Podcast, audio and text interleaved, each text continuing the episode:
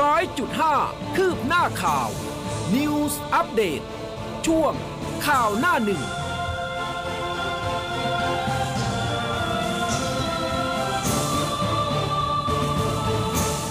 อรุณสวัสดิ์คุณผู้ฟังค่ะ ต้อนรับเข้าสู่ข่าวหน้าหนึ่งทางคลื่นข่าว m c o t News FM 100.5 เช้าวันนี้นะคะ คุณผู้ฟังอยู่กับอุ้มกัสมานะคะ เดี๋ยวคุณผู้เบสจะเดินทางตามมาติดๆนะ เช้าวันอังคารแบบนี้นะคะ เป็นอย่างไรกันบ้าง ตอนนี้มีไลฟ์ผ่านทาง Facebook ทักทายกันได้นะคะ หลาย ๆ ท่านก็ทักทายกันเข้ามาแล้ว คุณทองสีทอง คุณสุภาพันธ์นะคุณอารุโน คุณอารันธรรมนะคะ แล้วก็คุณสมชายนะคะ ขอบพระคุณมาก ๆ ที่ทักทายกันเข้ามา Line Official ตอนนี้ก็มีมาเรื่อย ๆ นะคะ เมื่อวานเป็นอย่างไรกันบ้างในเรื่องของสภาพดินฟ้าอากาศ ฝนตกที่ไหนหรือเปล่านะคะ เป็นอย่างไรนะคะ บอกเล่ากันมาได้ แล้วก็ในหลายพื้นที่ที่เจอเจอกับเรื่องของอุทกภัยนะคะ ตอนนี้ยังไหวอยู่ไหมนะคะ ถ้าบอกเล่ากันมาได้ พูดคุยกันผ่านทาง Facebook Live นะคะ หรือว่า Line Official ก็ได้ค่ะ สวัสดีค่ะคุณผู้เบสคะสวัสดีครับ คุณค่ะอุ้มคุณผู้ฟังครับ ดิฉันคิดว่าวันนี้ดิฉันจะโซโล่เดี่ยว ไม่หรอก แต่ว่าอาจจะได้โซโล่เดี่ยวบางช่วง ได้ได้ได้นะคะอะเพราะว่า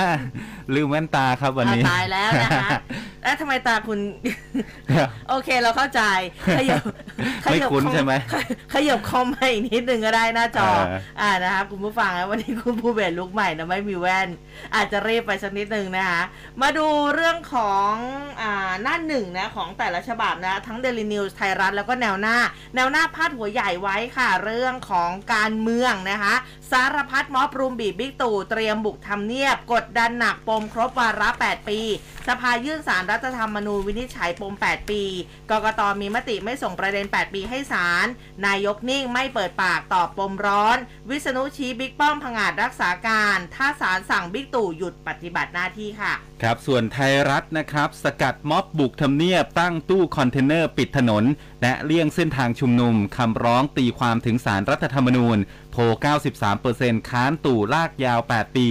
ชวนส่งคำร้องวาระ 8 ปีนายกตู่ถึงสารรัฐธรรมนูญกกตชิ่งหนีปมร้อนปัดตกคำร้องสีสุวรรณอ้างสภาส่งตีความแล้วไม่จำเป็นต้องส่งซ้ำประเด็น นายกก็เก็บอาการนิ่งไม่ตอบม็อบปรุมกดดัน ส่งโฆษกรัฐบาลผู้แทนเคารพคำตัดสินไม่อยู่เหนือกฎหมายครับ ค่ะเดลินิวพาดหัวใหญ่เป็นเรื่องของค่าไฟนะคะ บอกว่ากบง.เคาะส่วนลดค่าไฟ อุ้มทั่วไทย 4 เดือน แยก 2 กลุ่มผู้ใช้ หั่น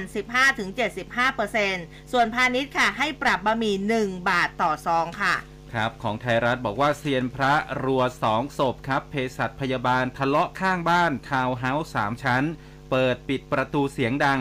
จู่ๆก็พังรั้วเข้าไปยิงสนั่นอ้างป่วยซึมเศร้าเซียนพระโหดมีปากเสียงด่าทอกับเพื่อนบ้านติดกันระเบิดอารมณ์ครับ ค่ะจับตาโควิดระลอกเล็กนะคะ สาธารณสุขมั่นใจคุมสถานการณ์ระบาดได้ โรงพยาบาลเวชภัณฑ์วัคซีนพร้อมรับมือไทยติดเชื้อสะสม 4.6 ล้านอันดับ 29 ของโลกค่ะ ปอดอักเสบทรงตัว 883 ตาย 28 ร่างแผนเดินหน้าเป็นโรคเฝ้าระวังค่ะ 5 บวก 5 เหมาะสมครับ รักษาโควิด อนุทินการันตี เป็นมติสบค ชี้ชอบด้วยกฎหมาย อนุทินยันแนวทางการรักษาผู้ป่วยโควิด -19 ครับ ค่ะ เรื่องของฟ้าฝนเรื่องของสภาพอากาศก็ต้องติดตามนะคะ แนวหน้ามีพาดหัวรองไว้บอกว่าอุตุ ออกประกาศเตือนหลายพื้นที่รับมือฝนถล่มเสี่ยงท่วงฉับพลันน้ำป่าไหลหลากนครพนมน้ำโขงใกล้ล้นตลิ่ง กรมชนพร้อมรับสถานการณ์ค่ะ ส่วนบิ๊กป้อมรุดตรวจพื้นที่น่านค่ะ ของไทยรัฐก็มีภาพของพลเอกประวิตยวงษ์สุวรรณนะครับ ไปมอบถุงยางชีพ สิ่งของช่วยเหลือแก่ผู้ประสบภัยจากพายุดีเพรสชันมู่หลานจำนวน 1,000 ครัวเรือนนะครับระหว่างเดินทางไปติดตามโครงการบริหารจัดการน้ำในพื้นที่จังหวัดน่านครับ ปัดไม่ตัดผมพิงกี้ แม่ไร้อภิสิทธิ์ ระเบียบไว้ยาวได้ในระหว่างฝากขังอันนี้จาก Daily News ค่ะสิบตำรวจโทโหดนอนคุกนะครับชวดประกันตัวเหยื่อแจ้งเพิ่มร่วมมือทารุณตำรวจควบคุมตัว 10ตำรวจโทหญิงฝากขังศาลพิจารณาคัดค้านประกันตัว ส่งผู้ต้องหาเข้าเรือนจำส่วนเหยื่อก็โล่งใจครับ ก็มีภาพของนางสาวบีครับ อดีตทหารยศ 10 โท และก็นายกันนัทนะครับพง ภัยบูนเวทหรือว่าการจอมพลังนะครับ ยิ้มอย่างโล่งใจ หลังจากศาลไม่ให้ประกันตัว 10ตำรวจโทหญิงนะฮะก็อาส่งเข้าเรือนจำเรียบร้อยครับ ค่ะ Daily News มีเรื่องของอควาเรียมนะคะ ดับฝันร้องนายกคืนชีพอควาเรียมร้าง โยเลขาปปชตอบ เคยชี้มูลยุครัฐบาลปู Daily News มีภาพด้านนอกแล้วก็ภายในศูนย์การเพาะเลี้ยงสัตว์น้ำทะเลสาบสงขลาหรือว่าอควาเรียมหอยสังในวิทยาลัยประมงตินสุรานนท์นะคะที่อำเภอเมืองจังหวัดสงขลาที่ซุดโทมหนักหลังปล่อยทิ้งร้างนานหลายปีค่ะ ครับยิงถล่มบึ้มซ้ำฐานตรวจทอพอตายหนึ่งเจ็บหนึ่ง อีกจุดรัวโหดนะครับฆ่าดาบตำรวจชิงปืนนราธิวาสป่วนนราธิวาสเดือดครับ คนร้ายดักถล่มดาบตำรวจโรงพักตากใบ ขณะที่ขี่จักรยานยนต์กลับจากหาข่าวในพื้นที่ล่อแหลมครับ ค่ะ รวบคาด่านชุมพร 5 ผู้ต้องหายานรกขนไอซ์ 104 กิโลกรัมลงใต้มูลค่ากว่าร้อยล้านค่ะ ครับ ประเด็นสุดท้ายของไทยรัฐตามรวบ 2 มือยิงเลขานายกเล็ก ปากแข็งอุบปมเร่งสาวผู้บงการ ล็อกแล้ว 2 คนร้ายมือยิงเลขานายกอบตหนองนกไข่นะครับ บาดเจ็บสาหัสหลังใช้เวลาสืบสวนร่วม 3 เดือนครับ ค่ะ ก็เป็นหน้าหนึ่งนะคะ แล้วก็เป็นประเด็นข่าวสำคัญสำคัญจากทางสามอ่าเขาเรียกว่าเล่มสำนักสำนักสามหัวสามสำนักโอ้ไม่รู้จะอะไรนักหนาเนี่ยนะหลายหลายสีเลยนะชมพูเขียว แนวหน้าเขาสีอะไรเนี่ยสีอเอาอกสีออกแดงแดงๆนิดนึงนะคะ วันนี้ฮะเรื่องแรกจะเป็นเรื่องไหนไปไม่ได้คือช่วงนี้เราต้องเกาะติดจริง ๆสำหรับอ่าเรื่องของท่านนายกรัฐมนตรีครับอ่านะคะ ซึ่งเมื่อวานนี้เพจศูนย์ปฏิบัติการนายกรัฐมนตรี PMOC โพสต์ภาพแล้วก็ข้อความอีกแล้วนะคะ บอกว่าในวันพรุ่งนี้นั่นก็คือหมายถึงวันนี้นี่แหละ 23 สิงหาคม นายกรัฐมนตรีจะเดินทางเข้าทำเนียบรัฐบาลเพื่อประชุมครมตามปกติ แล้วก็จะปฏิบัติหน้าที่จนกว่าสารรัฐธรรมนูญ จะมีวินิจฉัยนะคะ แล้วก็นายกรัฐมนตรีไม่ได้อยู่เหนือกฎหมายทุกอย่างเมื่อเข้าสู่การพิจารณา ผลคำวินิจฉัยออกมาเป็นอย่างไร ก็ต้องให้ความเคารพทุกอย่างเหมือนกับประชาชนทั่วไป อันนี้เป็นส่วนของเพจศูนย์ปฏิบัติการนายกรัฐมนตรี ส่วนทางรองเลขาธิการนายกรัฐมนตรีฝ่ายการเมืองนะคะ ปฏิบัติหน้าที่โฆษกประจำสำนักนายกคนใหม่นะคะแหมช่วงนี้ทำงานหนักเลยนะ คุณอนุชาบุรพชัยศรีก็บอกว่าท่านนายกรัฐมนตรีพลเอกประยุทธ์นะคะ ก็จะยังคงปฏิบัติหน้าที่ตามปกตินะคะ ตั้งแต่เมื่อวานจนถึงวันนี้ก็จะทำหน้าที่ประธานการประชุมครมตามปกติแม้ว่าเมื่อวานประธานสภาผู้แทนราษฎรจะยื่นคำร้องของฝ่ายค้านต่อรัฐต่อสารรัฐธรรมนูญ ให้วินิจฉัยวาระการดำรงตำแหน่ง 8 ปีของท่านนายก แล้วก็พร้อมรับคำวินิจฉัยของสารรัฐธรรมนูญ เพราะไม่ได้อยู่เหนือกฎหมายค่ะ อืมนะครับ ก็มีผู้สื่อข่าวไปถามทางด้านของนายชวนหลีกภัยประธานสภาผู้แทน ราษฎรเหมือนกันนะครับ ก็พูดถึงว่าอะวันที่ 24 เนี่ยลุ้นสารรับวินิจฉัยเลยไหมนะครับ พอถามถึง สภาเนี่ยพยายามยืดการพิจารณามาจนถึงวันที่ 23 สิงหาคม ก็ตรงกับวันที่นายกรัฐมนตรี จะครบวาระ 8 ปี ซึ่งอาจจะนำไปสู่การยุบสภาหรือไม่ นายชวนบอกว่ามีการพิจารณากฎหมายในฝ่ายนิติบัญญัติยังไม่มีปัญหาใดนะครับ แล้วก็การพิจารณางบประมาณเนี่ยก็ไม่ได้มีเรื่องของการเมืองเข้าไปเกี่ยวข้อง ส่วนภายหลังจากที่ประธานรัฐสภายื่นหนังสือต่อสารรัฐธรรมนูญ ต้องจับตานะครับว่าการประชุมของตุลาการสารรัฐธรรมนูญวันพรุ่งนี้พุธที่ 24 สิงหาคมเนี่ย ว่าจะมีการนำเรื่องนี้เข้าสู่ที่ประชุมเพื่อพิจารณาหรือไม่นะครับอืมหรือไม่รับวินิจฉัยว่าอย่างไร หรือนะและก็ตามคำร้องที่ส่งให้ศาลเนี่ยถ้าหากศาลเห็นว่าปรากฏเหตุอันควร ว่าต้องสงสัยว่ากรณีตามที่ถูกร้องต่อศาลก็จะมีคำสั่งให้พลเอกประยุทธ์หยุดปฏิบัติหน้าที่ไว้เป็นการชั่วคราวจนกว่าศาลจะมี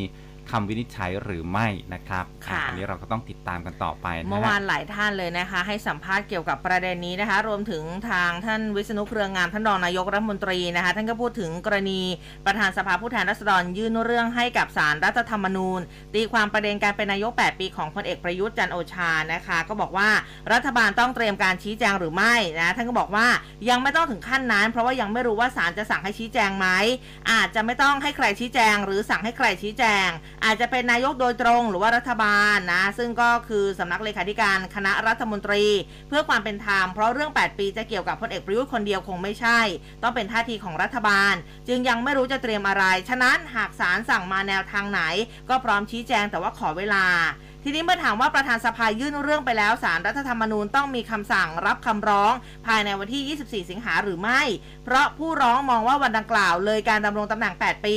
ทางท่านรองวิษณุบอกว่า แล้วแต่ศาลนะอันนี้ตนไม่ทราบ ส่วนจะใช้เวลาพิจารณานานหรือไม่ตนไม่ทราบ แต่ไม่ได้มีผลอะไร เหมือนที่ฝ่ายค้านอธิบายไปแล้วนั้นถูกต้อง เพราะเมื่อทางคุณชัวนะนายชัวเนี่ยส่งเรื่องไปที่ศาลโดยศาลจะสั่งสองอย่างก็คือ ไม่รับคำร้องกับรับคำร้อง คือถ้ารับคำร้องเนี่ยจะมีคำสั่งตามมาว่า รับโดยให้นายกหยุดปฏิบัติหน้าที่ กับรับโดยนายกไม่ต้องหยุดปฏิบัติหน้าที่ ระหว่างรอคำพิพากษา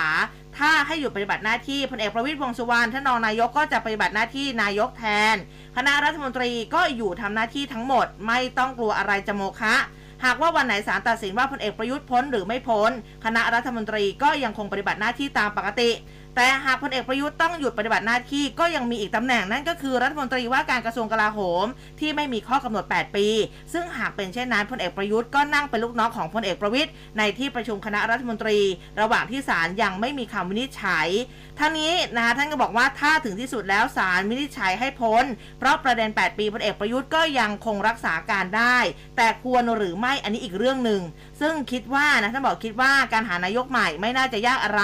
ทางคุณชวนเนี่ยคงรีบดำเนินการใน 3-7 วันทั้งนี้หากมีคำวินิจฉัยว่าพลเอกประยุทธ์พ้นจากตำแหน่งแล้วไม่รักษาการต่อพลเอกประวิทย์จะทำหน้าที่นายกรักษาการทันทีเลยไหม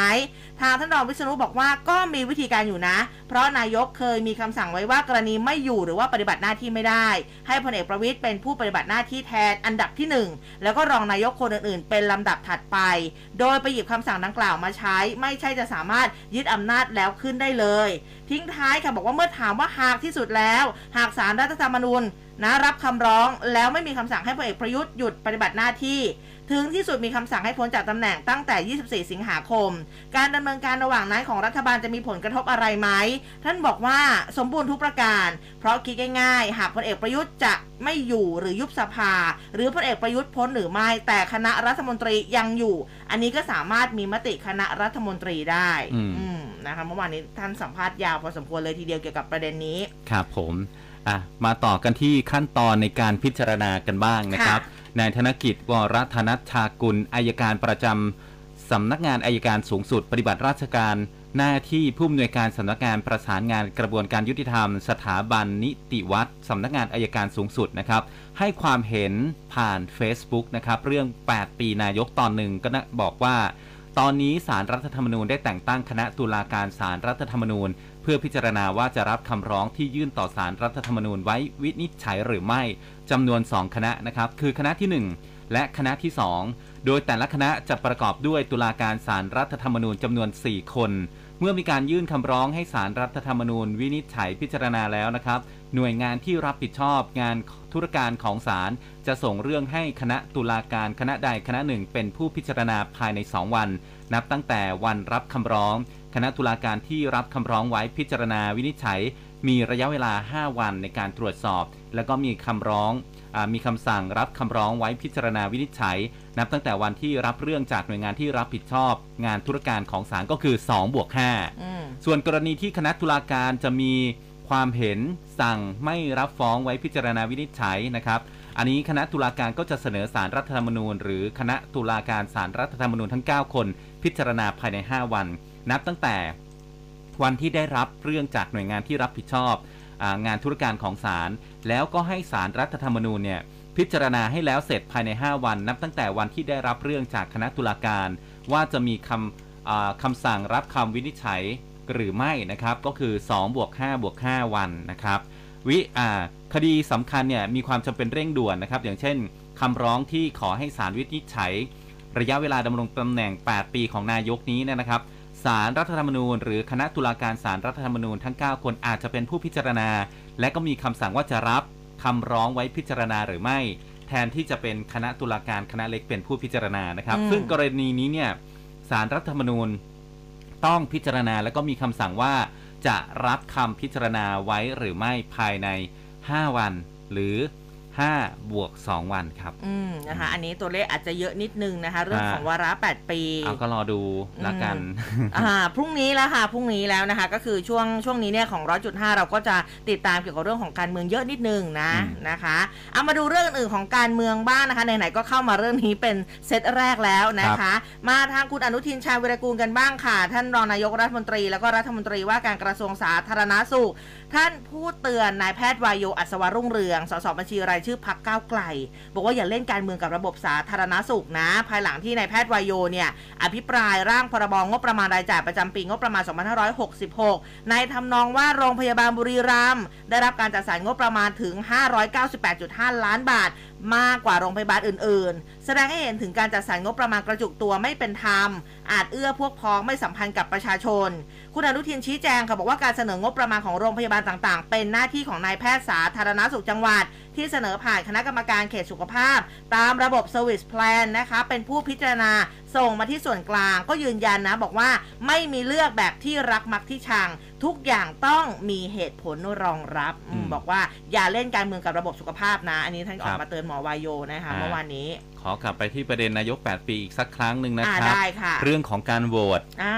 ผู้ช่วยศาสตราจารย์ ดร ปริญญาเทวานฤมิตกุลครับ อาจารย์ประจำภาควิชากฎหมายมหาชน คณะนิติศาสตร์ มหาวิทยาลัยธรรมศาสตร์โพสต์ Facebook ส่วนตัวครับแถลงผลโหวตเสียงประชาชนครั้งที่ 2 โดยเครือข่ายนักวิชาการ เสียงประชาชน 8 มหาวิทยาลัย ร่วมกับทีวีดิจิทัลและก็สื่อออนไลน์ 8 สำนัก เขาจัดให้มีการโหวตครับ เสียงประชาชนครั้งที่ 2 ในเรื่อง 8 ปีนายกรัฐมนตรีทางโทรศัพท์มือถือนะครับ โดย 1 หมายเลขเนี่ยคุณสามารถโหวตได้1ครั้งอืมการดำเนินการโหวตครั้งนี้นะครับ เริ่มตั้งแต่วันที่ 20 ถึง 21 สิงหาคม ประเด็นเขาตั้งหัวข้อว่าพลเอกประยุทธ์ควรอยู่เกิน 8 ปีหรือไม่ ก็พบว่ามีคนเข้ามาโหวตทั้งหมดเลยนะครับ 374,063 โหวตอืมแบ่งเป็นการโหวตในประเทศไทย 369,484 โหวต และมาจากต่างประเทศอีก 4,579 โหวต แล้วก็มีการโหวตที่ไม่สมบูรณ์อีก 1,438 ครั้ง ผลนะฮะก็คือ มีผู้ตอบว่าพลเอกประยุทธ์ไม่ควรดำรงตำแหน่งนายกรัฐมนตรีเกิน 8 ปีจำนวน 348,511 โหวต คิดเป็นร้อยละ 93.17 และก็มาตอบว่าพลเอกประยุทธ์ควรดำรงตำแหน่งนายกเกิน 8 ปีจำนวน 25,552 โหวต คิดเป็นร้อยละ 6.83 นะครับ แต่ว่าการโหวตนี้ก็ไม่ได้มีผลใด ๆ ในทางกฎหมาย ซึ่งมีผู้โหวตน้อยกว่าครั้งแรกในเรื่องของการอภิปรายไม่ไว้วางใจครับ อืมนะคะ ก็อะเดี๋ยวดูกันต่อไปนะเกี่ยวกับเรื่องของการเมืองทีนี้ พูดถึงเรื่องการเมือง อืม มันก็บวกมากับเรื่องของการชุมนุมนะฮะ นะคะทางท่านผู้ว่าราชการกรุงเทพมหานครค่ะคุณชัชชาติสิทธิพันธ์ท่านพูดถึงการชุมนุมทางการเมืองเรียกร้องให้พลเอกประยุทธ์นายกรัฐมนตรี และก็รัฐมนตรีว่าการกระทรวงกลาโหมลาออกจากตำแหน่งหลังครบวาระ8ปีนะแต่บอกว่า ในส่วนของกทมมีการเตรียมพื้นที่การชุมนุมสาธารณะให้ที่ลานคนเมือง แต่หากมีการเคลื่อนขบวนหรือว่ามีการเคลื่อนที่เป็นอำนาจของฝ่ายความมั่นคงที่ต้องดูแล ท่านก็บอกว่าก็ยอมรับนะที่ผ่านมาบรรยากาศการชุมนุมก็เป็นไปได้ด้วยดีทำให้การชุมนุมไม่ส่่งผลกระทบต่อใคร บอกว่าทุกคนอยู่ในกรอบที่ดี เป็นบรรยากาศที่สร้างสารรค์ทำให้สามารถฟังเนื้อหาได้ชัดเจนขึ้น ว่าเรื่องอะไร การชุมนุมไม่สร้างความเดือดร้อนให้กับคนอื่น ประเด็นข้อเรียกร้องหรือเนื้อหาการชุมนุมชัดเจนขึ้น ไม่เจือจางลง ดังนั้นถ้ามีพื้นที่ให้พูดคุยกันได้ก็เป็นเรื่องที่ดี และที่ผ่านมามองว่าทำถูกทางที่เตรียมพื้นที่ชุมนุมให้ ส่วนการชุมนุมนะคะตั้งแต่เมื่อวานนะคะอาจะของวันนี้นะคะ 23ถึง24 จะเป็นอย่างไรนะ ท่านก็บอกว่าต้องประสานแล้วก็พูดคุยกันหลายหน่วยงานแล้วก็ย้ำว่านโยบายคือไม่อยากให้การชุมนุมค้างคืนที่ลานคนเมือง เพราะมีคนอยู่อาศัยเยอะ มีคนมาออกกำลังกาย แล้วก็มีสถานศึกษาต้องอารมุ่มอร่วย แล้วก็ดูแลซึ่งกันและกัน ก็ขอบคุณผู้ชุมนุมที่ให้ความร่วมมือเป็นอย่างดี ส่วนการชุมนุมที่ศาลฎีกาแล้วก็เรือนจำเมื่อวานเนี่ยนะคะท่านบอกว่าอยู่นอกเหนือความรับผิดชอบ แต่หากมีการประสานเรื่องของรถสุขาเคลื่อนที่ก็พร้อมที่จะดูแลจัดการให้ ทั้งนี้จากการประเมินสถานการณ์การชุมนุมส่วนตัวท่านก็บอกว่าไม่อยากให้เกิดความรุนแรง แม้จะเป็นห่วงที่ใกล้จะมีคำวินิจฉัยของศาลรัฐธรรมนูญ ตีความการอยู่ครบวาระ 8 ปีของท่านนายก ซึ่งกทมไม่ได้คาดหวังอะไร แต่มีการเตรียมรับมือให้ดีที่สุด เพราะสุดท้ายสถานการณ์เป็นอย่างไรก็คงคาดการไม่ได้ แต่อยากให้เป็นไปในทางที่ไม่รุนแรงซึ่งกทมก็จะพยายามดูแลประชาชนให้ดีที่สุดนะคะ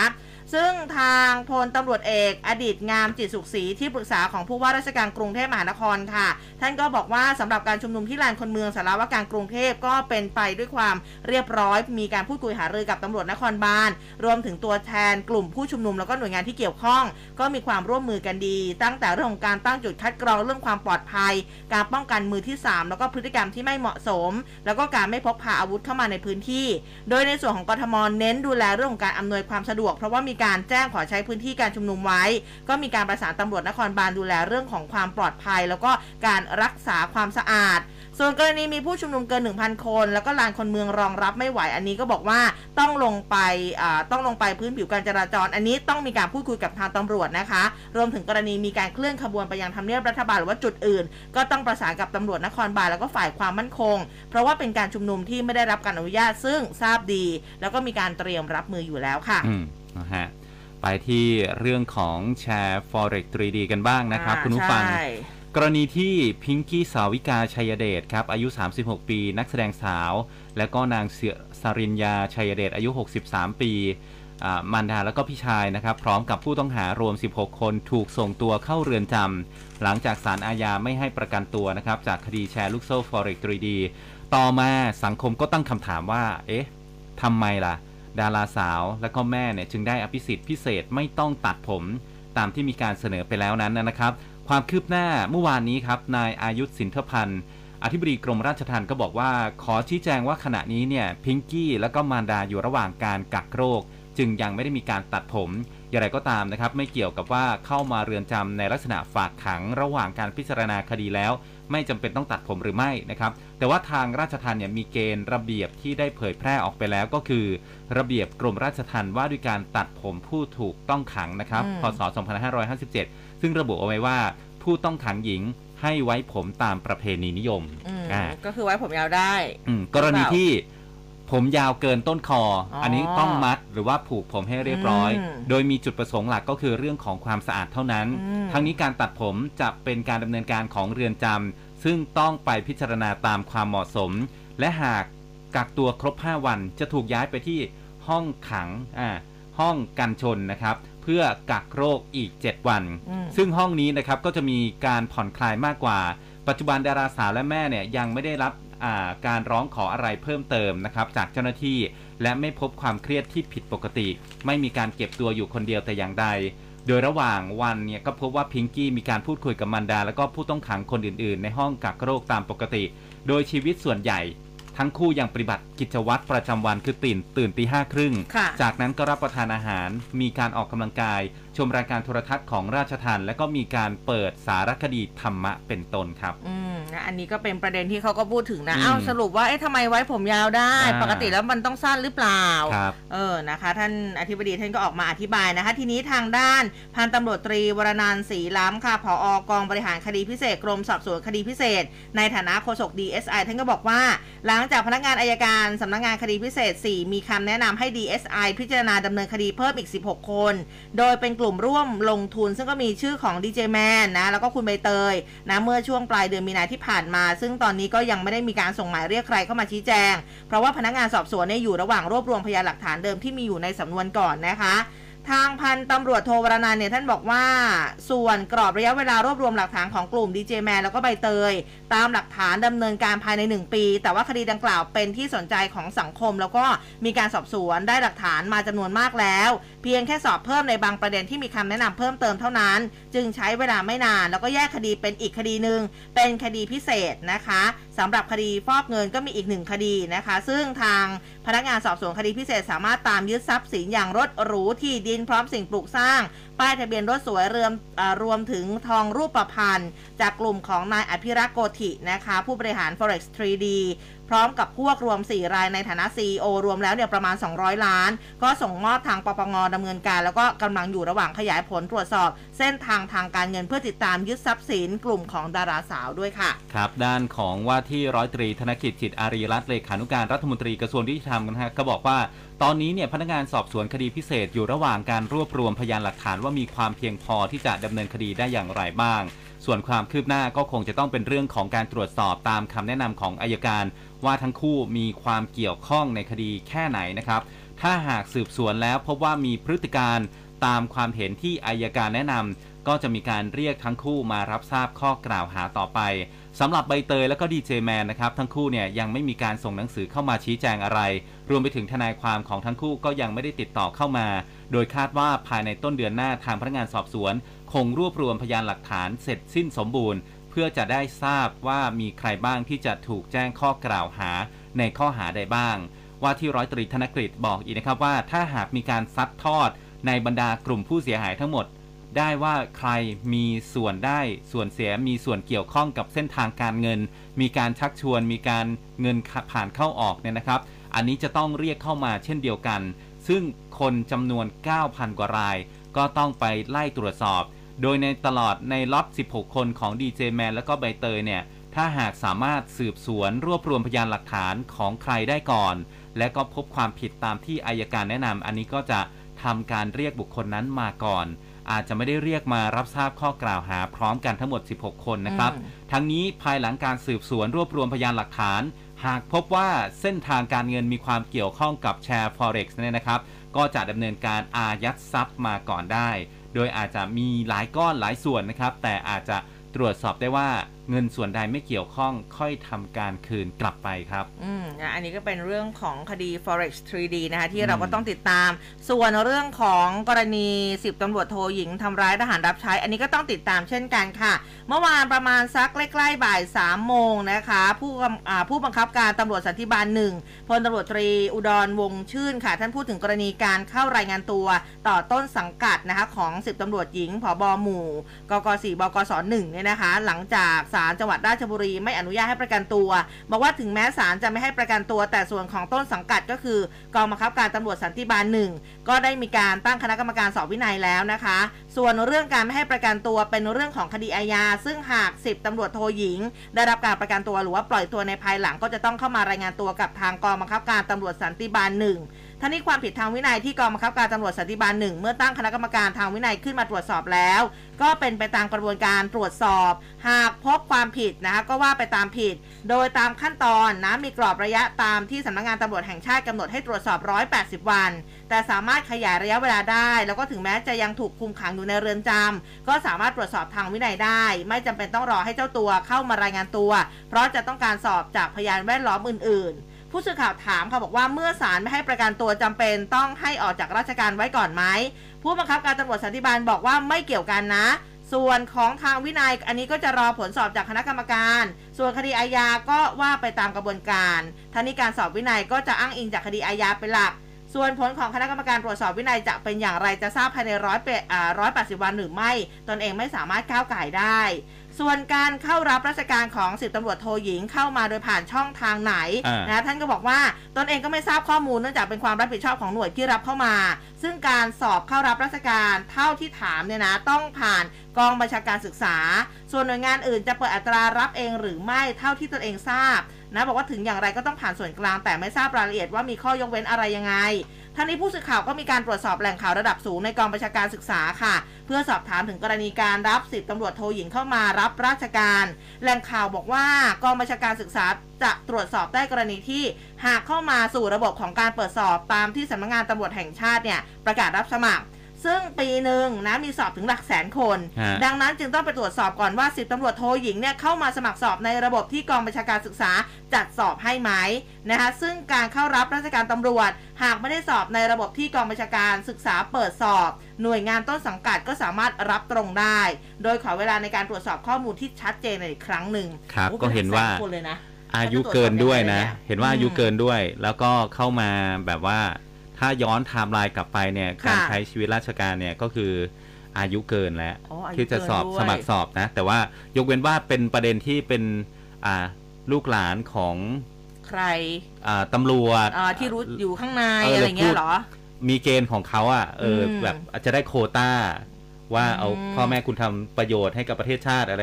ได้โควต้ามันก็คือการรับชตรงไหมมันก็อะไรคือแบบรับตรงประหรือมาเปณล่านั้นประมาณนั้นอืมนะครับนะคะอะสำหรับคดีนี้เราก็ต้องติดตามกันต่อใช่ไปนะครับคุณแต่มีทีส่วนไหนนี้อยากเพิ่มเติมอะเรื่องของการป่วยทางจิตอ๋อเออใช่ใบรับรองแพทย์ใช่ไหมใบรับรองแพทย์เนี่ยนะครับอะทีนี้เนี่ยเรื่องของป่วยทางจิตเนี่ยนะครับ ก็มีการอ่าออกมาพูดของแพทย์หญิงอัมพรเบญจพลพิทักษ์ค่ะนะครับอธิบดีกรมสุขภาพจิตนะฮะท่านพูดถึงกรณีที่คนที่กระทำความผิดแล้วก็อ้างเป็นผู้ป่วยจิต เวชนะจิตเวชเนี่ยค่ะและก็ขอละเว้นการรับโทษตามกฎหมาย อันนี้ก็สร้างความวิตกกังวลในสังคมนะครับ รวมถึงการระบุความรับผิดชอบ ผู้ก่อเหตุเนี่ยควรจะได้รับ บอกว่าสำหรับความผิดนั้นนะครับ นั่นหมายถึงต่อให้มีใบรับรองว่าป่วยทางจิต หรืออยู่ในกระบวนการรักษา ก็ต้องมีการพิสูจน์ข้อเท็จจริงว่า ความเจ็บป่วยนั้นส่งผลต่อความสามารถในการรู้ผิดชอบ หรือว่าการควบคุมตนเองมากน้อยแค่ไหนอืมผู้ป่วยจิตเภทเนี่ยนะครับ ที่รักษาจนบรรเทาแล้ว ไปก่อคดีฆาตกรรม ก็ไม่สามารถที่จะนำมาเป็นเหตุยกเว้นการรับโทษ หรือว่ารับโทษน้อยกว่าที่กฎหมายกำหนดได้ ซึ่งการตรวจประเมินทางจิตเวชทางการแพทย์นะครับ เป็นกระบวนการหนึ่งที่ศาลเนี่ยจะนำข้อมูลไปประกอบการพิจารณา ส่วนทางด้านของนายแพทย์นัทกรจำปาทองครับผู้อำนวยการสถาบันกัลยาราชนครินทร์นะครับ ท่านบอกว่าพรบสุขภาพจิต พศ 2551 เนี่ยค่ะฉบับแก้ไขเพิ่มเติมปี 61 นะเขามีการกำหนดกฎหมายเพื่อคุ้มครองประชาชนทั่วไป ทั้งนี้ถ้าหากใครพบผู้ต้องสงสัยที่เป็นผู้ป่วยจิตเวชหรือมีความผิดปกติทางจิต มีภาวะอันตราย หรือว่าจำเป็นต้องได้รับการบำบัดรักษา สามารถดำเนินการตามมาตรา 26 คือนำส่งสถานพยาบาล เพื่อให้คุณหมอเป็นผู้วินิจฉัยอาการ ส่วนกรณีที่พบบุคคลที่มีอาการทางจิต แต่ว่ายังไม่ได้ทำความผิด อย่างเช่นเดินพูดคนเดียวนะฮะอืมตามถนนอะไรอย่างเงี้ยบุคคลทั่วไปก็สามารถที่จะแจ้งพนักงานเจ้าหน้าที่ พนักงานฝ่ายปกครอง หรือว่าเจ้าหน้าที่ตำรวจ เพื่อให้นำตัวเนี่ยไปส่งสถานพยาบาลตามมาตรา 24 หาก เราไปพบเห็นบุคคลใกล้ชิด หรือว่าบุคคลทั่วไปที่แสดงอาการผิดปกติ หรืออาการกำเริบ อันนี้ให้รีบแจ้งเจ้าหน้าที่ หรือโทรขอคำปรึกษาที่สายด่วนสุขภาพจิต 1323 ก็มีแนวโน้มนะครับความรุนแรงมากแล้วก็เป็นอันตราย หากมีแนวโน้มเนี่ยว่า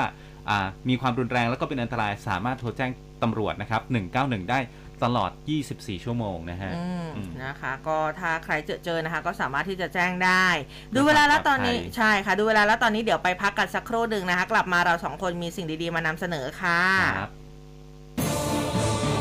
ร้อยจุดห้าคืบหน้าข่าว News อัปเดตช่วงข่าวหน้าหนึ่ง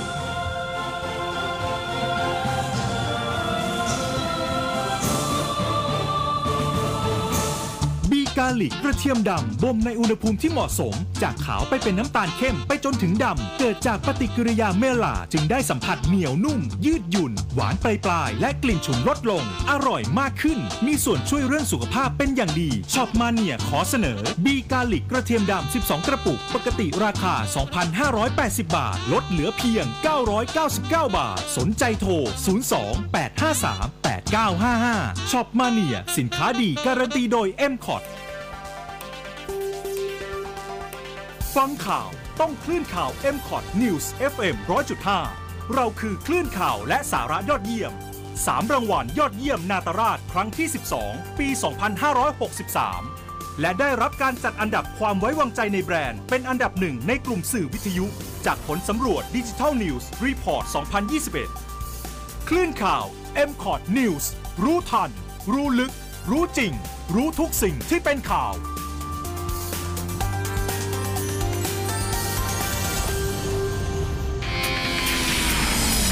มคุยข่าวผ่านทาง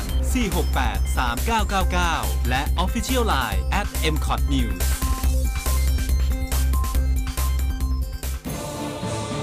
ร้อยจุดห้าคืบหน้าข่าว News Update ช่วงข่าวหน้าหนึ่ง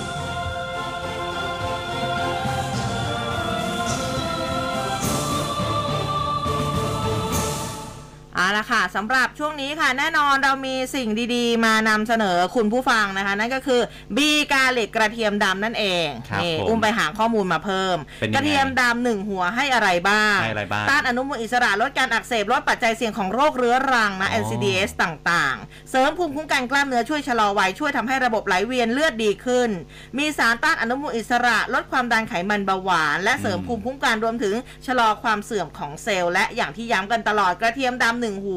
เท่ากับการกระเทียมสด 13 หัวเลยทีเดียวครับผมโอ้ประโยชน์แบบว่ายิ่งยวดนะเยอะแยะมากมายคือเลย กว่าจะได้มาแต่ละหัวเนี่ยนะฮะ กว่าละแต่ละกีบ เอเอออมันก็มันจะผ่านกระบวนการถูกที่เรียกว่าต้องเมลาดนะครับ จากอืมขาวไปจนดำเนี่ยนะครับใช่ค่ะก็เลยทำให้อะคุณประโยชน์มันเพิ่มขึ้นนะสัมคผัรัสบเดี่ยวนุ่มยืดหยุ่นทานง่าย แล้วก็ที่สำคัญเนี่ยบีกาลิกเม็ดใหญ่ด้วยเออครับนะคะทานวันละ1-2เม็ดนี่คือประโยชน์แบบว่าสุดยอดเลยทีเดียวนะคะ ยังไงเป็นกใครระเทียมโทนด้วยนะ ใช่นะคะเม็ดใหญ่แบบทานง่ายจริง ๆนะคะ ก็สนอ่าสนใจเนี่ยนะ 12 กระปุก 999 บาทราคาเดิมนะคะครับโทรสนใจ 0 2 8 5 3 8 9 5 5 จดทันไหม 0 2 8 5 3 8 9 5 5ช็อปแม่เนี่ยค่ะ สินค้าดีการันตีโดย m c o t ค่ะคุณผู้ฟังบอกว่าจำเบอร์ได้แล้วราคา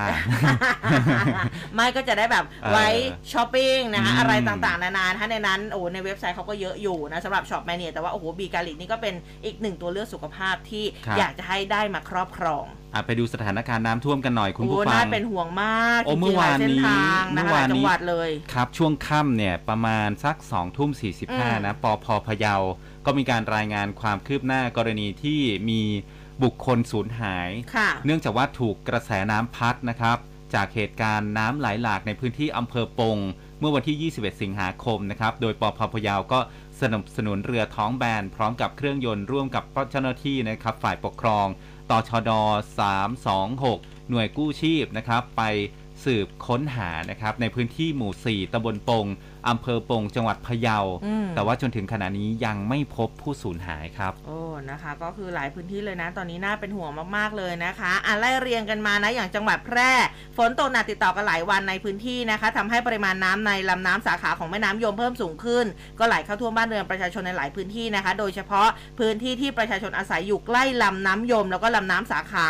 โดยทางหัวหน้าอุทยานแห่งชาติแม่ยมอำเภอสองจังหวัดแพร่ค่ะ คุณก้องไมตรีเทศสูงเนินก็บอกว่าตอนนี้ปริมาณน้ำในแม่น้ำยมเพิ่มสูงขึ้น ไหลหลากเข้าท่วมพื้นที่แหล่งท่องเที่ยวแก่งเสือเต้น บริเวณสะพานผาอิงนะคะแล้วก็ปิดเส้นทางเข้าออกอุทยานแห่งชาติแม่ยม ตอนนี้แจ้งประชาสัมพันธ์ให้ประชาชนที่อาศัยในพื้นที่ ตามลำน้ำยมตอนล่างเก็บทรัพย์สินขึ้นที่สูงไว้ในที่ปลอดภัยแล้ว ขณะที่อำเภอเมืองแพร่ค่ะ ประกาศเตือนประชาชนนะคะ ที่อาศัยอยู่ริมฝั่งแม่น้ำยม ให้เตรียมรับมือกับน้ำหลากเก็บทรัพย์สินไว้ในที่ปลอดภัยเนื่องจากปริมาณน้ำที่ไหลมาจากทางเหนือกำลังเพิ่มสูงขึ้นนั่นเองค่ะอืมอันะนนี้ครับน่าเป็นห่วง ในหลายพื้นที่เนี่ยน้ำยังไม่ลดนะฮะคุณฟังอย่างที่เพชรบูรณ์อำเภอหล่มสักเนี่ยก็ทางด้านของปพเขานำเรือท้องแบนออกไปแจกจ่ายช่วยเหลือประชาชนนะครับ ทั้งอ่าข้าวสารอาหารแห้ง คือระดับน้ำที่เขารายงานออกมาเมื่อวานเนี่ยก็คือระดับถึงหัวเข่าผู้ใหญ่นะค่ะเออน้ำนี่ก็แดงท่วมกลางหมู่บ้านในหลาย ๆ จุดเลยนะครับ อันนี้ที่อ่า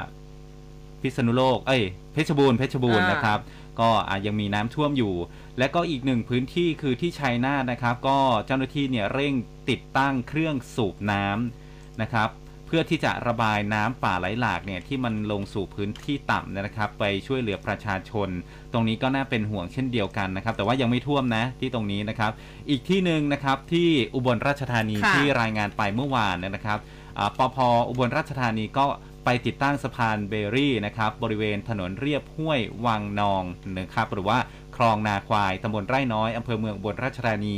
เนื่องจากว่าอ่าน้ำเนี่ยมันไปกัดเซาะสะพานให้ทำให้มันมันไม่ถึงกับพังถล่มนะ แต่ว่ามันอืมซุดชำรุดเสียหายนะครับเขาก็อ่านำสะพานชั่วคราวไปก่อสร้างให้กับทางประชาชนเนี่ยได้อาศัยสัญจรไปมานะครับ ความยาวประมาณ 15 เมตร ตอนนี้ดำเนินการเสร็จเรียบร้อยแล้วก็สามารถ ผ่านเข้าออกหมู่บ้านได้แล้วครับ อืมนะคะอะนี่อยู่ดีๆ เรารู้สึกว่ารายการเราสว่างสวัยขึ้นครับเพราะว่าเราทำไมมีดาวครับเพิ่มมา 75 ดวงโอ้จากคุณขอบคุณชัยยันมากช้างสองครับขอบคุณนะคะ รายการสว่างสวัยขึ้นมาเลยทันทีครับอะฟังกันต่อนะคะ อีกหลายพื้นที่ที่จะต้องติดตามนะคะ ในเรื่องของสถานการณ์น้ำท่วมอ่า สถานการณ์แม่น้ำชีค่ะ พื้นที่มหาสารคามน้ำเริ่มล้นตลิ่งไหลเข้าท่วมอุโมงค์ทางลอดใต้สะพานทางหลวงหมายเลข 213 มหาสารคามหนองขอนนะคะ ทางไปบ้านท่าขอนยางอำเภอกันทรวิชัยมหาสารคาม แล้วก็ไปมหาวิทยาลัยมหาสารคามค่ะ ระดับน้ำเนี่ยสูง 15 เมตร รถยนต์ไม่สามารถผ่านได้นะคะ เจ้าหน้าที่แขวงทางหลวงมหาสารคามดำเนินการติดตั้งป้ายเตือนแล้วค่ะ แล้วก็มีอุปกรณ์อำนวยความสะดวกปลอดภัย แล้วก็มีการเฝ้าระวังสังเกตการร่วมกับผู้นำชุมชนในพื้นที่ตลอด 24 ชั่วโมง สั่งการทางหมวดทางหลวง อ่าดำเนินการปิดกั้นทางน้ำนะคะ โดยมีการนำกระสอบทราย แล้วก็นำดินมากั้นทำผนังกั้นน้ำให้สูงขึ้น เพื่อการน้ำฉีดทะลักเข้ามานะคะ ใครที่จะต้องเดินทาง อันนี้ขอให้เลี่ยงนะคะ ขณะที่โครงการส่งน้ำและบำรุงรักษาชีกลางแจ้งเตือนให้ประชาชนริมสองฝั่งแม่น้ำชีเฝ้าระวังแล้วก็ติดตามสถานการณ์ใกล้ชิดเนื่องจากว่ามวลน้ำจะเพิ่มขึ้นเรื่อยๆเนื่องจากเขื่อนอุบลรัฐปรับการระบายน้ำสูงขึ้น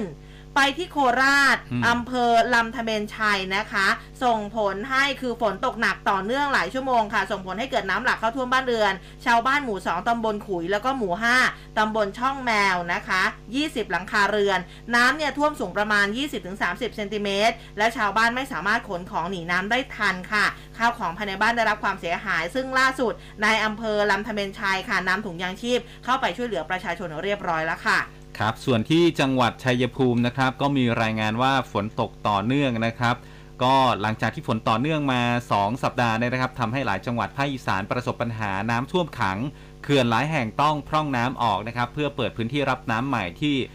ยังจะไหลทะลักเข้าจากฝนอีกหลายระลอกนับจากนี้นะครับ เนื่องจากว่าอะเดี๋ยวจะมีฝนตกหนักนะครับ โดยที่จังหวัดชัยภูมิเนี่ยมีฝนตกหนักบนเทือกเขาภูแลนคา พื้นที่รอยต่ออำเภอเมืองชัยภูมิ และก็อำเภอแก่งเคราะห์ซ้ำยังมีน้ำป่าไหลหลากจากเทือกเขาภูแลนคาลงมาอย่างต่อเนื่องอีก ตอนนี้น้ำตกตาดโตนสีบริเวณหน้าผา น้ำตกนะครับน้ำไหลแรงมาก ทางเขตอุทยานแห่งชาติตาลโตดก็ได้ติดป้ายเตือน ห้ามเล่นน้ำตกโดยเด็ดขาดเลย แล้วก็เชื่อว่าถ้าหากมีฝนตกหนักมาซ้ำอีกนะครับน้ำเหนือที่ไหลบ่ามาจากจังหวัดชัยภูมิเนี่ยจะทะลักลงสู่ลำน้ำชีเอ่อท่วมเรือกสวนไร่นา ของประชาชนในหลายจังหวัดภาคอีสานนะครับที่แม่น้ำชีไหลผ่าน ทางด้านของนายไกรสอนกองฉลาดผู้ว่าราชการกรุงอ่าชัยภูมินะครับค่ะก็ออกหนังสือด่วนถึงนายอำเภอทุกอำเภอในพื้นที่ 16 อำเภอเนี่ยนะครับ โดยเฉพาะพื้นที่เสี่ยง คืออำเภอหนองบัวแดง หนองบัวระเว อำเภอบ้านเข้าอำเภอจตุรัสอำเภอเนินสง่าอำเภอเมืองชัยภูมิ และก็อำเภอคอนสวรรค์ให้เตรียมความพร้อมเฝ้าระวังน้ำท่วมอย่างใกล้ชิด และก็แจ้งเตือนประชาชนในพื้นที่ให้เฝ้าระวังน้ำป่า และน้ำท่วมฉับพลันระหว่าง 22 ถึง 25 สิงหาคมนี้เป็นการด่วนครับ อืมนอกจากเรื่องของน้ำท่วมเองเราก็ต้อง กังวลแล้วก็ดูแลในเรื่องของเออเฝ้าระวังนี้นะคะ การจมน้ำเรื่องของไฟดูดแล้วก็สัตว์มีพิษด้วยนะคะอธิบดีกรมควบคุมโรคนายแพทย์โอภาสการกวินพงศ์ค่ะ ท่านก็เป็นห่วงประชาชนในพื้นที่น้ำท่วม ก็ขอให้ระมัดระวังภัยจากการจมน้ำนะคะ การถูกไฟฟ้าดูดไฟฟ้าช็อตแล้วก็สัตว์มีพิษกัดต่อยค่ะแนะประชาชนยึดหลัก 4 ห้าม 4 ให้นะคะ4ห้ามได้แก่ห้ามหาปลาในอืมช่วงน้ำไหลหลากห้ามดื่มสุราแล้วลงเล่นน้ำ ห้ามเดินผ่านหรือขับรถฝากกระแสน้ำท่วม และห้ามเด็กเล็กลงเล่นน้ำสำหรับสีให้นะคะให้อะไรได้บ้าง ให้อพยพขึ้นนะคะอพยพไปยังพื้นที่สูงครับให้สวมเสื้อชูชีพ หรือว่านำอุปกรณ์ที่ลอยน้ำได้ติดตัวไปด้วย ให้เดินทางเป็นกลุ่มเพื่อช่วยเหลือการเวลาฉุกเฉิน และให้ติดตามข้อมูลข่าวสารสภาพอากาศตามประกาศเตือน ของกรมอุตุนิยมวิทยาอย่างใกล้ชิดด้วยค่ะฮะอืมมาดูความคืบหน้าของพายุนะฮะคุณผู้ฟัง ทีมกรุ๊ปเขาเปิดข้อมูลพายุลูกที่ 9 หรือว่าหมาหอนเหรอฮะมาฮอนมาฮอนหรือเปล่ามาฮอน คือคือถ้าจะดูแบบอินเตอร์ก็จะมาฮอนมาฮอน เดี๋ยวไปถามสายฟ้าพยากรณ์ว่าสรุปเขาอ่านว่ายังไง มันอ่านว่าอะไรเออคือถ้าแบบมฮนอย่างที่บอกถ้าอินเตอร์ก็น่าจะมาฮอนมาฮอนอะอะไรทีมแบบกรุ๊ปเนี่ยเขาบอกว่าไม่เข้าไทยนะ คือจะไปที่ฟิลิปปินส์ฮ่องกงจีนนะครับ ส่วนลูกที่ 10เนี่ยพายุลูกที่ 10ทะอ่าโทกาเงะนะครับ มุ่งหน้าไปที่ญี่ปุ่นนะครับก็จะไม่มีผลกระทบต่อประเทศไทยอีกเช่นเดียวกัน รายงานความเคลื่อนไหวทางด้านของพายุนะครับโดยทางด้านของนายชวลิตจันทรรัตน์ประธานกรรมการบริหารบริษัททีม Consulting Engineering and Management จำกัดมหาชน หรือว่าทีมกรุ๊ปนะครับ ในฐานะผู้เชี่ยวชาญเรื่องน้ำก็เปิดเผยประเด็นการเฝ้าระวังเรื่องพายุที่สังคมให้ความสนใจนะครับ บอกว่าพายุลูกที่ 9 มาฮอนนะฮะจะไม่มาไทย ไปผ่านฟิลิปปินส์ไปฮ่องกงไปจีน ไปทางกุ้ยหยางคุนหมิงนะครับส่วนลูกที่ 10เนี่ยโทกาเงะนะครับไปญี่ปุ่นไม่มีผลกระทบไทยในช่วงวันที่ 22 ถึง 28 สิงหาคมแต่อย่างใด ขณะที่การพยากรณ์อากาศครับตรวจสอบสภาพอากาศโดยกรมอุตุนิยมวิทยา ประเทศไทยในช่วงสัปดาห์นี้จะมีฝนตกปานกลางทุกภาคอืมสำหรับสภาพอากาศประเทศไทยช่วงสัปดาห์นี้จะมีฝนตกปานกลางทุกภาคโดยภาคเหนือตอนบนภาคอีสานตอนบนภาคตะวันออกจะมีฝนตกปานกลาง และก็มีฝนตกหนักในบางพื้นที่นะครับอือ่ามอันนี้นี่นี่นี่นี่ดิฉันอะเปิดดูอุตุแล้วว่าหมาอ้อนหมาอ้อนหมาอ้อนเขียนเอาหมาอ้อนไม่แต่คูออ่างนอหนูไมตรีไมตรีอ่าไม่ตีหมาอ้อน M A O N เนี่ยหมาอ้อนหมาอ้อนหมาอ้อนนะคะเออค่ะ ก็ตามนั้นเป็ค่ะภาษาอะไรเนี่ยอ่าไม่ไม่แน่ใจไม่แน่ใจเหมือนกันเดี๋ยวเดี๋ยวเดี๋ยวเดี๋ยวลองลองลองถามกันอีกทีนึงเออมีส่วนไหนอยากเตือนอีกไหมคะแล้วสำหรับ อยากจะเตือนว่ามันมีข่าวปลอมมาด้วย อ้าวว่ายังไง บอกว่าจะเกิดพายุเก้าลูกพร้อมกัน เดี๋ยวก่อนเออ ทีละลูกไหมล่ะนี่ข่าวปลอมนะ คุณผู้ฟังก็เตือนถ้าเจอนะครับพพันตำรวจเอกกฤษณะพัฒนเจริญรองโฆษกสำนักงานตำรวจแห่งชาตินะครับ ท่านบอกว่าศูนย์ต่อต้านข่าวปลอมสำนักงานตำรวจแห่งชาติได้รับการยืนยันว่า มีข่าวปลอมเพิ่มเติมหนึ่งกรณีนะครับ ในกรณีที่มีการเผยแพร่กันบอกว่า เกี่ยวกับวันที่ 22 ถึง 28 สิงหาคมเนี่ยจะเกิดพายุ 9 ลูกพร้อมกัน และล้อมประเทศไทยจนจะทำให้น้ำท่วมกรุงเทพโอ้ทางศูนย์ต่อต้านข่าวปลอมกระทรวงดิจิทัลเพื่อเศรษฐกิจและสังคมได้ดำเนินการตรวจสอบข้อเท็จจริงจากกรมอุตุนิยมวิทยาแล้ว บอกว่าเรื่องนี้เป็นข้อมูลเท็จนะครับอืมเนี่ยในในข้อมูลที่เขาส่งต่อกันเนี่ยเขาจะบอกว่า 22 ถึง 28 สิงหาคมนี้จะเกิดพายุ 9 ลูกพร้อมกันล้อมประเทศไทยจะทำให้น้ำท่วมกรุงเทพ อะ ยืนยันแล้วว่าไม่จริง แล้วก็ไม่มีแนวโน้มว่าจะเกิดพายุ 9 ลูกตามที่ปรากฏนี้นะครับ อืม ฝากกันไว้ด้วยนะคะ ข่าวปลอมคือยังไงก็เช็คกันซะก่อนนะ อันทีนี้มาดูเรื่องของค่าไฟกันบ้าง เคาะเรียบร้อยนะคะ กบงเคาะลดค่าไฟ 15-75%ค่ะ ช่วยผู้ใช้ไม่เกิน 300-500 หน่วยถึงสิ้นปีค่ะ ท่านรองนายกรัฐมนตรีและรัฐมนตรีว่าการกระทรวงพลังงานนะคะ คุณสุพัฒนพงษ์พันธ์มีชาว ก็บอกว่าหลังการประชุมกบงเมื่อวานนี้บอกว่าที่ประชุมมีมติเห็นชอบ แนวทางช่วยเหลือค่าไฟฟ้า เพื่อบรรเทาผลกระทบต่อประชาชน โดยการให้ส่วนลดจากการเพิ่มขึ้นของค่า FT ในเดือนกันยายนจนถึงึงธันวาคมแบบขั้นบันไดไปเรื่อยๆนะ 15-75%ช่วยผู้ใช้ไฟไม่เกิน 300-500 หน่วยต่อเดือน โดยมาตรการดังกล่าว เขาก็จะเอาเข้าสู่ที่ประชุมครมให้ทันภายในเดือนสิงหาคมนี้ ครับ เราก็ต้องมารอกันอีกสักนิดหนึ่งนะคะ อ่าอ่าก็ยังดีนะครับ มีมาตรการลดมาให้บ้างนะครับ ก็ก็ถือว่าเป็นข่าวดีแหละใช่เออนะคะ ตอนแรกเนี่ยเราก็ติดตามกันตั้งแต่เช้าเพราะว่ามีการประชุม เอ๊ะจะยังไง จะเคาะอืม ไหมจะลดหรือเปล่านะคะ ก็อะสรุปว่าเป็นขั้นบันไดนะคะ15-75เปอร์เซ็นต์ ครับในส่วนของนางสาวทิพานันท์สิริชนะนะครับประจำสำนักเลขาธิการนายกรัฐมนตรี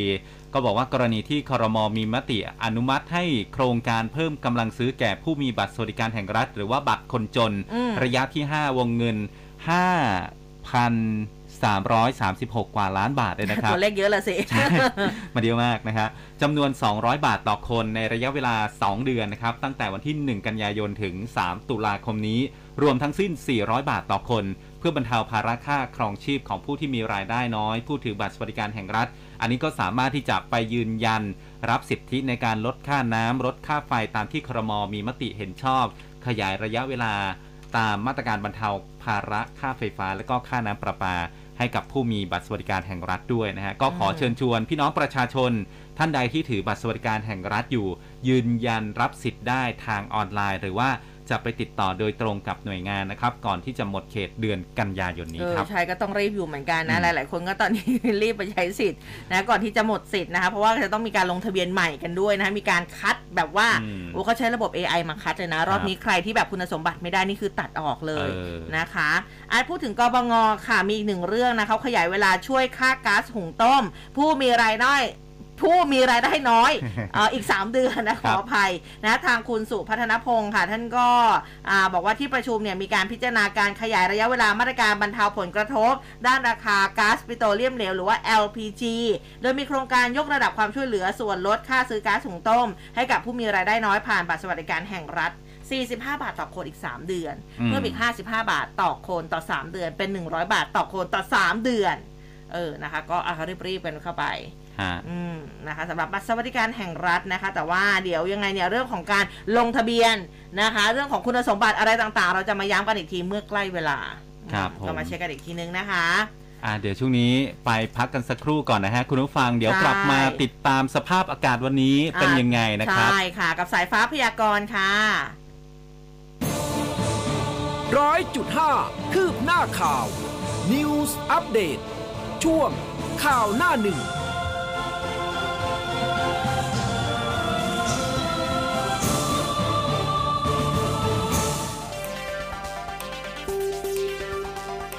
ฟังข่าวต้องคลื่นข่าว m c o t News FM 100.5 เราคือคลื่นข่าวและสาระยอดเยี่ยม 3 รางวัลยอดเยี่ยมนาตราชครั้งที่ 12 ปี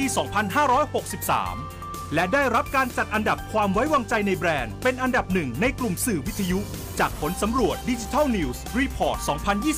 2021 คลื่นข่าว m c o t News รู้ทัน รู้ลึก รู้จริง รู้ทุกสิ่งที่เป็นข่าว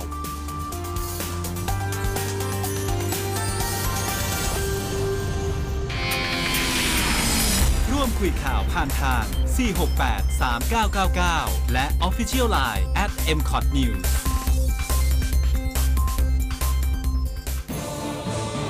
ร้อยจุดห้าคืบหน้าข่าว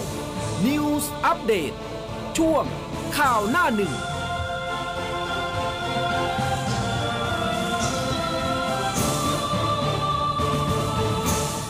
เอาละค่ะ ช่วงสุดท้ายของรายการนะ เช้าวันนี้เราจะไปพูดคุยกับคุณพันธิพาลีนาราชค่ะ หัวหน้าเวรพยากรณ์อากาศกรมอุตุนิยมวิทยาในช่วงสายฟ้าพยากรณ์ค่ะ สายฟ้าพยากรณ์โดยกรมอุตุนิยมวิทยา สวัสดีสวัสดีค่ะครับ ค่ะ สวัสดีค่ะ ค่ะ วันนี้สภาพดินฟ้าอากาศของเราจะเป็นอย่างไรคะ คุณพันธิพาคะค่ะสำหรับวันนี้นะคะ ก็ฝนน้อยลงนะคะอืมการกระจายต่อพื้นที่ก็คือน้อยลง แล้วความ ความหนักของ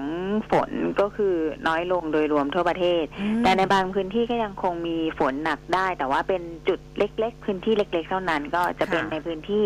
ภาคเหนือภาคตะวันออกเฉียงเหนือที่ยังคงมีฝนหนักลงมาได้รวมถึงพื้นที่ภาคใต้ทางฝั่งตะวันตกค่ะ เพราะว่าลมตะวันตกเฉียงใต้หรือว่ามรสุมเนี่ยก็คืออยู่ในเกณฑ์กำลังปานกลางก็จะทำให้ในบริเวณพื้นที่ภาคใต้ทางฝั่งตะวันตกมีฝนตกหนักลงมาได้ในบางพื้นที่อืม เรื่องของการเดินเรือนี่คงต้องดูกันอีกทีหนึ่งใช่ไหมคะ หรือว่าสั่งห้ามแค่เอ่อตอนนี้คือยังไม่ได้สั่งห้ามค่ะ เนื่องจากว่าในช่วงก่อนหน้านี้ที่ที่เรามีประกาศเกี่ยวกับฝนตกหนักไปที่เป็นค่ะร่องมรสุม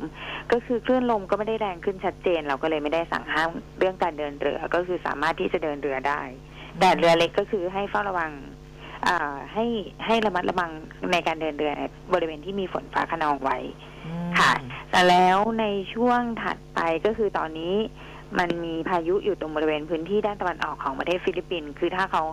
ข้ามอ่าประเทศเกาะฟิลิปปินส์ข้ามมาทางด้านบริเวณพื้นที่ทะเลจีนใต้ มันก็จะทำให้ลมที่พัดเลี้ยงเข้าไปอืมพายุพัดฝีดเข้าไปตรงบริเวณพื้นที่พายุมีลมแรงขึ้นก็ต้องดูในช่วงตอนนั้นอีกที แต่ตอนนี้เท่าที่ดูก็คือ มีแรงขึ้นบ้างเล็กน้อยแต่ยังไม่ได้เป็นลักษณะของลมแรงจัดอันนี้คือหมาออนใช่ไหมคะ ใช่ค่ะมาออนอืมโอเค แล้วสำหรับกรุงเทพล่ะคะวันนี้สำหรับกรุงเทพในวันนี้นะคะ จริง ๆ แล้วการคาดการณ์ก็มีโอกาสที่จะมีฝนได้ในช่วงเช้าเนื่องจากว่าอืมมีลักษณะของลมลมใต้เข้ามาพัดปกคลุมกรุงเทพนะคะ แต่ว่าคือถ้าไม่มีในเช้านี้ก็อาจจะมีในเช้าพรุ่งนี้ แต่ในช่วงเย็นค่ำก็มีโอกาสได้เช่นเดิมค่ะ แค่อ่าการกระจายของฝนลดลงเท่านั้นเองมีเพิ่มขึ้นในช่วงวันที่ 25-26 ค่ะอ๋อม ค่ะครับค่ะ วันนี้มีส่วนไหนอยากเพิ่มเติมไหมคะอ่าสำหรับวันนี้ก็ไม่น่าจะมีอะไรมากค่ะ เนื่องจากอากาศก็ฝนการกระจายของฝนลดลงเท่านั้นเอง ลดครัลบงได้ค่ะค่ะ วันนี้ขอบพระคุณมากเลยนะคะ ค่ะค่ะขอบคุณค่ะ ขอบคุณสครับวัสดีสวัสดีค่ะครับ อะสำหรับภาคใต้นะคะ ต้องระมัดระวังกันสักนิดนึงนะ อืมก็โอ้เจ็ดสิบเปอร์เซ็นเลยนะคะ แล้วก็เรือนะคะ ก็ดูฟ้าฝนกันก่อนครับนะคะ ถ้าคือรู้สึกว่ามันลมแรงจริง ๆ มันไม่ไหวจริง ๆ อย่างนี้ งดออกไปก่อนนะ อย่าครับ อย่าเพิ่งฝืนออกไปนะคะ อะทักทายคุณผู้ฟังสักหน่อยนะครับ คุณหนุ่มปากชมทักทายเข้ามาบอกว่าอะ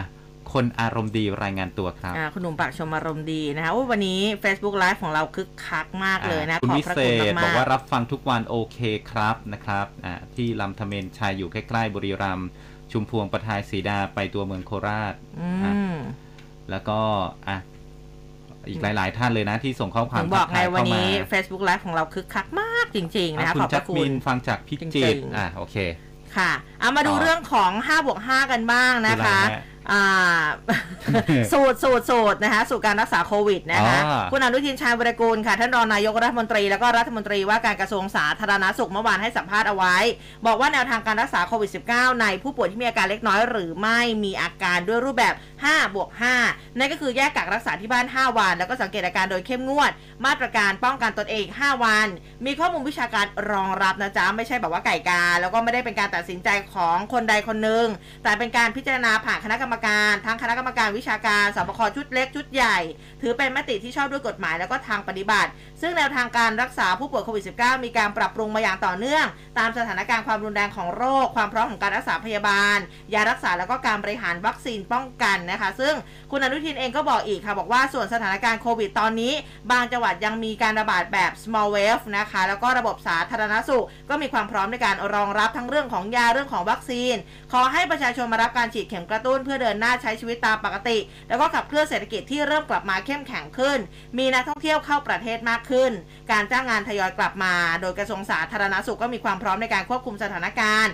ไม่เกิดความสูญเสีย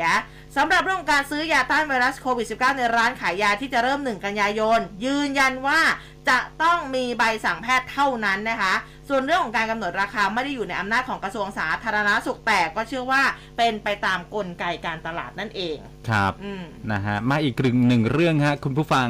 เรื่องของน้องอายนะครับน้องอายอืมน้องนักศึกษาแพทย์มขอนะครับอ๋อล่าสุดคุณแม่ของน้องเนี่ยออกมาเรียกอ่าค่าเสียหายจากมขอนแก่น 66 ล้านบาทนะครับเยียวยาลูกสาวที่ถูกรถบัสชนดับ แล้วก็คุณแม่เนี่ยบอกว่างงเลยนะ จัดแจงถ่ายภาพรับมอบเงินเรียบร้อยหลังงานศพลูกเอ้า เงียบไม่มีหายเลยนะครับ อันนี้ก็กรณีที่นักศึกษาคณะแพทย์อายุ 19 ปีนะครับน้องอายอยู่ชั้นปี 2 มหาวิทยาลัยขอนแก่น ถูกรถบัสคณะรถบัสของคณะพยาบาลศาสตร์มขเฉียวชนจนเสียชีวิตเมื่อวันที่ 10 สิงหาคมที่ผ่านมา เมื่อวานนี้คุณแม่ของน้องอายนะครับ ก็เดินทางเข้าพบพนักงานสอบสวนสพเมืองขอนแก่นตามที่นัดหมาย โดยมีคณะบดีคณะแพทยศาสตร์ ฝ่ายกฎหมายและก็ผู้แทนจากมขเข้าร่วมเจรจา ไกล่เกลี่ยกรณีอุบัติเหตุที่เกิดขึ้นนะครับ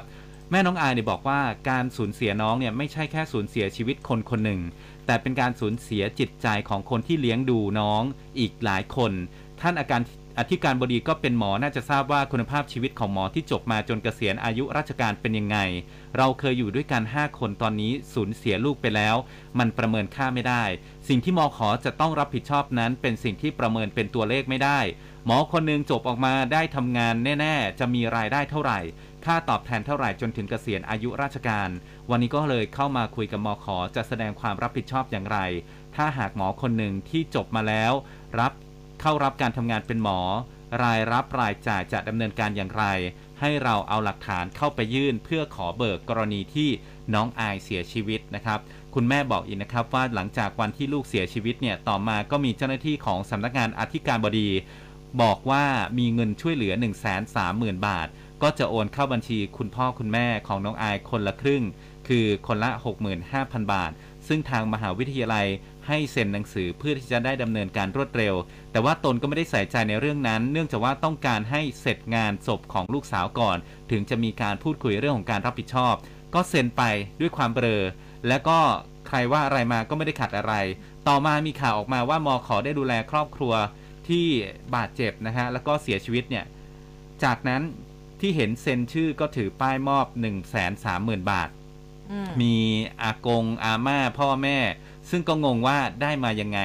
ก็ไม่ได้ขัดทุกอย่างทางมหาวิทยาลัยจัดแจงให้หมดนะครับ ถ่ายรูปรับมอบ ต่อมาเผาศพลูกเสร็จเอ้า ผู้บริหารจากมหาวิทยาลัยเดินมาหาแล้วก็บอกว่าแม่ไม่ต้องกังวลนะ ทางมหาวิทยาลัยจะดูแลให้นะฮะก่อนที่จะแจ้งว่าต้องนำเอกสารอะไรมาเบิกเงินกับทางมหาวิทยาลัย แล้วก็จบไปในวันนั้น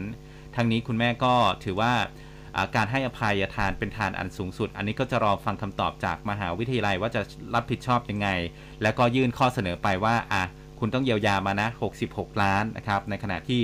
มขอเนี่ยเองก็เตรียมที่จะนำเรื่องนี้เข้าสู่ที่ประชุมสภามหาวิทยาลัยครับอืมนะคะอันนี้ก็เป็นอุบัติเหตุที่คือก็เกิดขึ้นในมหาลัยอืมด้วยนะครัคะบอันนี้เนี่ยแล้วก็มีเรื่องของทางม้าลายที่คือถึงแม้ว่ามันจะสีเออเกิดแดเหตุอีกงแล้วแดบแบบว่า แดงไปเลยนะนะคะใหญ่แค่ไหนก็ยังมีคนฝ่าฝืน อันนี้ก็ไม่เข้าใจนอกจากเด็กถูกชนแล้วเนี่ย คือเอ่อเมื่อวานนี้ชนครูถือธงแดงบนทางม้าลายหน้าโรงเรียนอีก ครับ รถนี่มันเป็นอะไรเนี่ยเออไม่ดิเบรฉักก็นะ เออไม่ยอมเบรกมันคือไม่ยอมเบาเลยนะแล้วก็คือโดยเฉพาะหน้าโรงเรียนยังไงฝากเอาไว้ด้วยนะสำหรับคนที่ขับรถโดยเฉพาะ โดยเฉพาะมอเตอร์ไซค์ด้วยอะอืมอันนี้ก็คือเกิดเหตุบ่อยนะคะ คือเหมือนคิดว่าจะพ้นจะพ้นแต่ว่าจริง ๆ แล้วเนี่ยถ้าเห็นทางม้าลายอยู่ข้างหน้ารบกวนชะลอด้วยละกันนะคะ ทั้งหมดทั้งมวลค่ะ เป็นข่าวสารแล้วก็ข้อมูลที่อุ้มกับภูเบศนำมาฝากคุณผู้ฟังในเช้าวันนี้มีคุณผู้ฟัง ฝากถามเกี่ยวกับเรื่องของอ่า